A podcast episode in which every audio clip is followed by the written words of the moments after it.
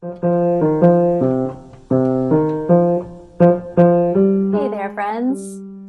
You're listening to the third season of Rev'ing Up. We are intern ministers at the Community Church of New York. And on this show, we talk about the path of ministerial formation, Unitarian Universalist style. On this season, inspired by the Riddle and Mystery curriculum written by Richard S. Kimball, we're exploring life's big questions. Where do we come from? What are we? Where are we going? Let's talk about it. Welcome to the journey. I'm Meagan Henry. And I'm Carrie McAvoy. And we're Revving up. up.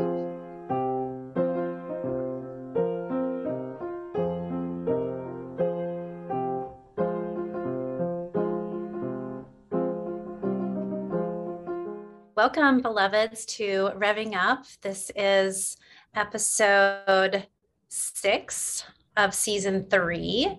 And also, sad news this is our penultimate episode of this season.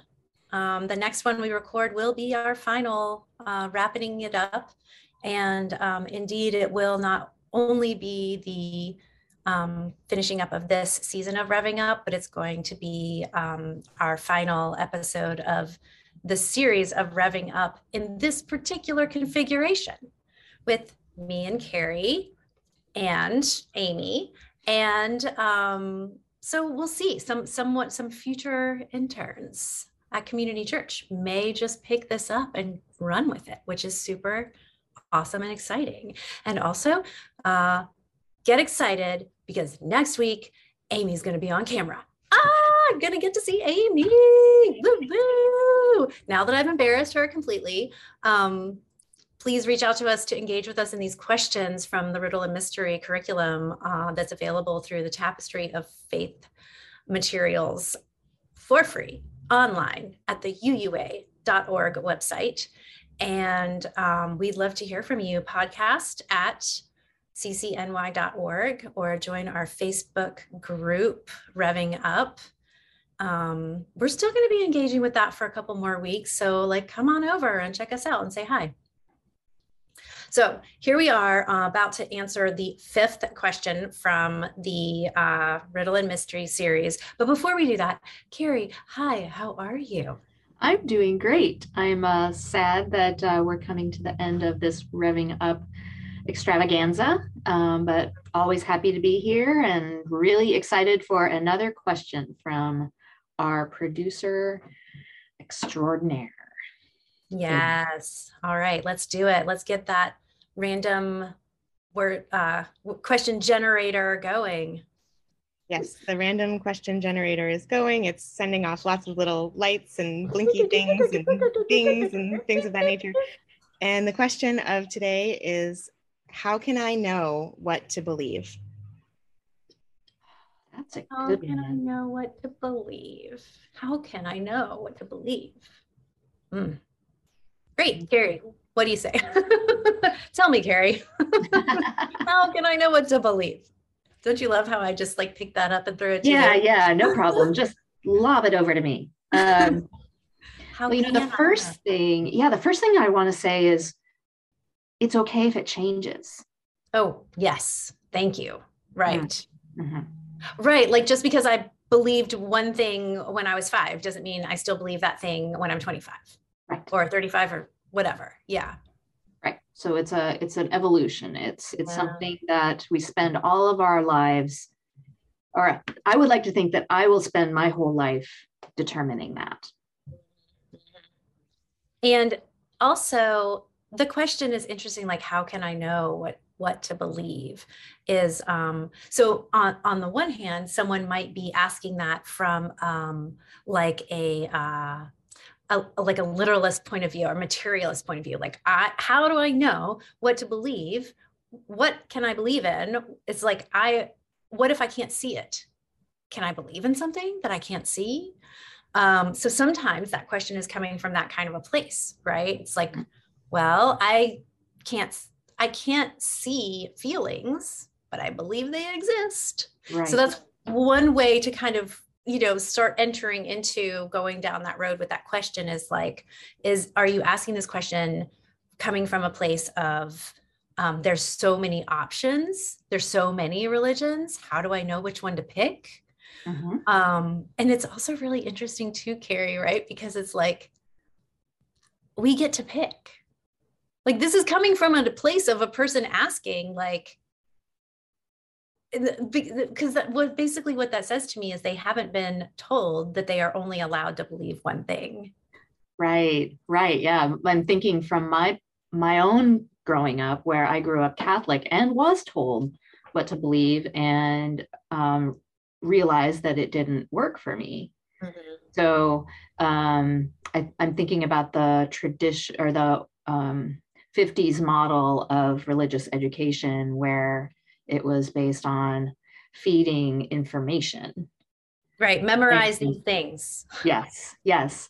And this emphasis on the intellectual Mhm, rather mhm. than the experiential. Like there's um, one of the ways that I would answer this is um, uh, inviting them to to think about it just for um, to really pay attention to their whole bodies. Like what is your heart? What does it feel? when you're thinking about whether you believe something it's not just the logical part it's it's how does it feel and uh, connecting with your conscience uh, which is um, i remember when i was growing up and even now what is the conscience um, how do we know when something feels right or feels wrong um, so there's there's something paying attention to how your body feels is i think is really important sometimes overlooked. Yeah the whole thinking of it holistically body mind spirit if you believe in spirit. Um but yeah more than just on an intellectual um from an intellectual plane or even just like a um, what i can see in front of me kind of right. um, you know like uh well i don't believe in ghosts because i haven't ever seen one yet but i'm open to seeing one or something like that you know like depending on nice. A nice ghost. Right. I'll believe it when i see it. Which is just kind of like doesn't really work for a lot of things. Um and is still you know something that many of us are kind of rooted in. And there's a, a balancing and an interplay there. And and i think that that also um, leads into kind of these questions that we've been battling with um, around uh, quote unquote truthiness. Like what is the truth? Mhm. um you know what does it even matter if something's true or not these days? Um you know if enough people say it does that make it true Mhm. um which i think that you know for some people really goes into that realm of certainly you know in terms of like religion if enough people say and believe that um you know jesus christ died for my sins and if i accept jesus christ as my savior then i will be forgiven for my sins and i will be able to go to heaven well i don't i can't tell someone whether or not they should believe that because that's up to them Mhm. um, how do I know what, how do I know what I can believe? Is that what it was? How do I know what I can believe or how do I know what I should believe? Something like that. I think it was just how do I know what I believe? Right. Yeah. Mhm. Mhm. How can I know what to believe? Mhm. And the, and because there are so many um, options in our, um, you know, I would I don't a pluralist society in in so much as we are globalized and we have access to the internet and we are exposed to many different belief systems, right? And there are many different belief systems. Mhm. So how do I know which one to believe? How do I know what you know and and i'm guessing this is coming from that perspective of of religion and not just like how do i know whether or not i can believe that the vaccine for covid is safe or Mhm. um but because there is the questioning Mhm. uh, on so many levels then I th- I think that just being able to ask the question is a really good sign of someone who's like interested in thinking about these things. And I I think that for me, one thing I might say to someone is, um, I'm curious to know why that matters to you. Mm-hmm. Mm-hmm. What is it that is meaningful to you around having a belief system? Why is it important to you? Not to anybody else, not to your spouse or your partner or your relatives or your workplace, but why is it important to you? Because I think when we can get down to that root and explore, get on down in there and explore around it a bit, it's helpful in figuring out what to believe um, or what to practice when it comes to religious practices, um, what to believe about death and God and all of these really big questions and mysteries Mhm. in life, Mhm. which is that whole riddle and mystery, right? Some things we just don't have answers to. And I think that's a matter of whether or not we're comfortable with that. And if we're not, then figuring out what the answer is for us. Right, right. Yeah, I'm thinking about um, some commonalities between the way we would respond to these questions from a ministerial or pastoral perspective, and what's um, context is super important. Like, who who is this person? To um, is it someone that we are in is in our um, religious community? Is it someone on the plane? Is it a young person? Is it an older person? Um, and then also asking uh, going a little beyond the question to why are you asking this question now? Is there some is there some issue at um, that's really uh, alive to you right now? And um, so is the question about what should i believe or is it about a particular belief and why is it important? So um, i'm glad you brought that up. And then also just understanding that um, sometimes there is no answer uh, so for me, a rubric I always, um, when I'm in this position of not knowing, a rubric I go through is, does does this belief harm myself or others? And if it does, then it's probably not the right belief. Right. I like that. Yeah. Like if if vaccines, if it's whether I should get a vaccine or not, if I can prevent others from getting sick, I'm going to get it, hmm as long as it's not obvious that it's going to be harmful to me, like imminently harmful. Yeah. Yeah, that the question of harm gets so complicated too, right? Um, we have, I think, I'm trying to, I'm trying to figure out where I'm going with this in my head. I feel like, in many ways, in you know, where we're we're located in New York, New York City, New York State, we are like, um, Western. You and I are both white. Um, we have, we're both in seminary, so we're highly educated. Um, have some advantages and and you know a bit privileges to get to where we are right now, and and even just coming from a Western perspective, um, I think that it's really interesting to try to imagine the privilege that comes along with even being able to ask the question Right. and and how what the responsibility is that comes along with that privilege Mhm.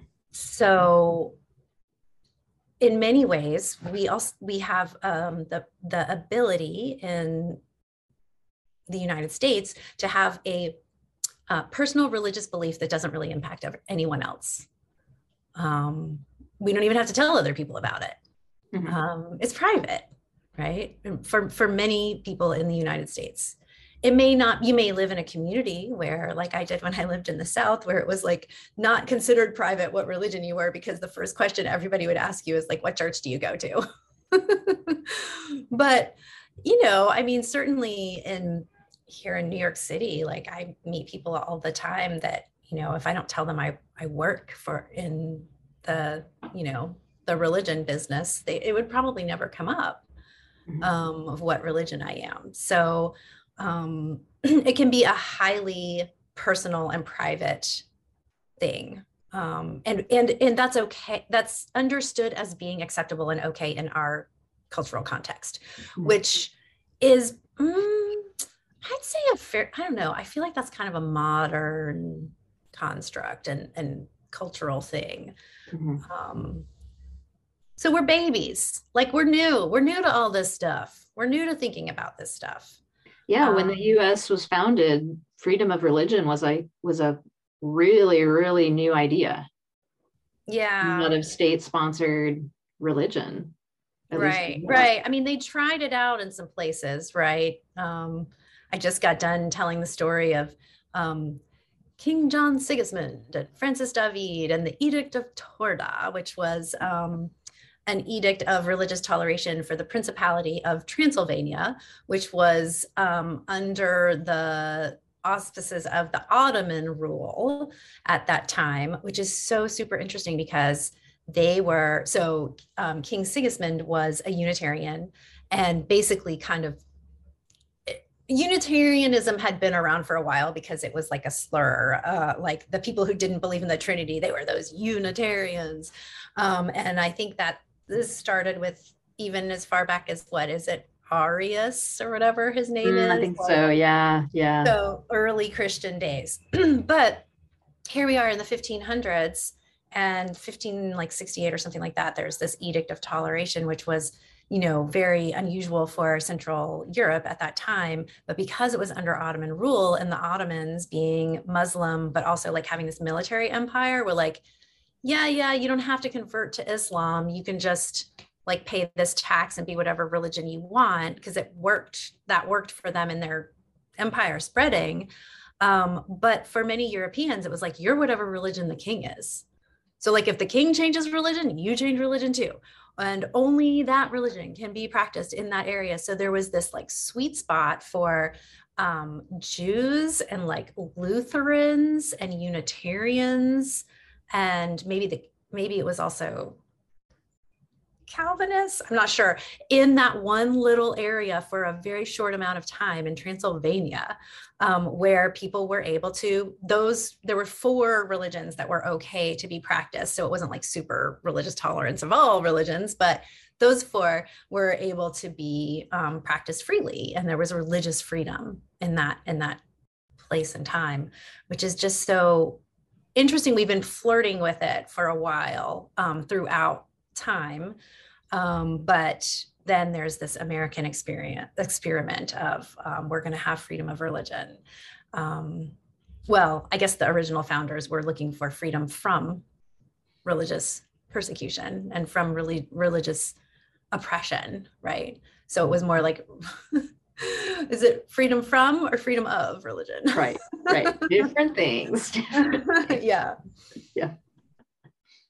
Um, so yeah, that's getting us kind of way off topic, but it's just interesting to think about what it means to be able to even ask the question of like, huh, what, uh, what should I, what should I believe in, or how do I know what to believe in? Because we have that choice, we have that freedom of choice, and we have that ability to um, know so much about all these different religions and and think about that and choose. Mhm, mhm. Just quite a privilege. It is. I mean, I think it's also a right, like, but um, yeah, it should be. I feel like we just have hardly scratched the surface on this question. All of these questions are so deep. There's so many ways to go with them too. Yeah. Obviously, like with my whole long road down into the 1500s, but well, um, so Carrie, do you have any thoughts about how you would answer this other than, I mean, you did share your rubric. Is that how you answer this question? I think Yeah. so. It's it's um sitting with the uncertainty. Like there are some things that I just will never know or I can't imagine knowing and learning to be good with that and understanding that my belief will change over time, and then just um, figuring out, okay, if I believe this, what what's the harm in it?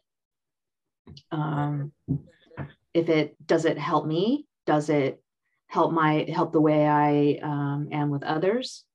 Um, is it life giving or life detracting? Um, from a not just from an individual perspective, but from a community building perspective. So, um, so yeah, it's not so matter what I believe; it's how I act. Deeds, not creeds, baby. Yep, yep.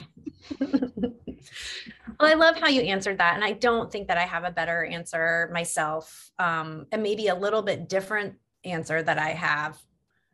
Um, I don't know why I said a better answer. Uh, it's not a competition. I'm just trying to think of like, do I have a different answer than what I don't know. I think I just, um, I think I just kind of go with the feeling of it.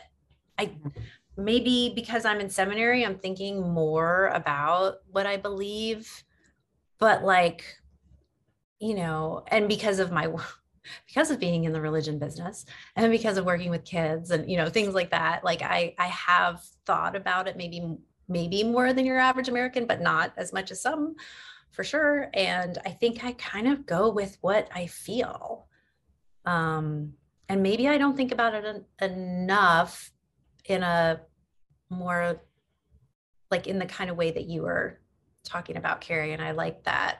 I think I'm going to write that down and think about that more because I, um, you know, as I've started thinking about what I believe more, I uh, I kind of find that I run up against a wall sometimes around that and and a lot of times I end up kind of defaulting into the like let the mystery be. I I'm not I'm not a big answers person and so maybe I should work on that a little bit instead of just constantly going to the yeah, it's a mystery.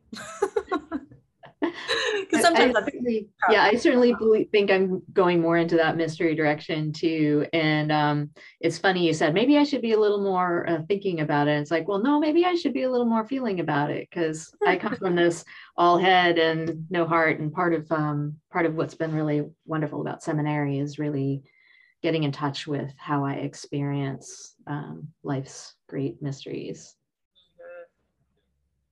That's so beautiful. Getting in touch with how I experience life's great mysteries. Yeah. I think that is a great note on which to end things today. That's beautiful.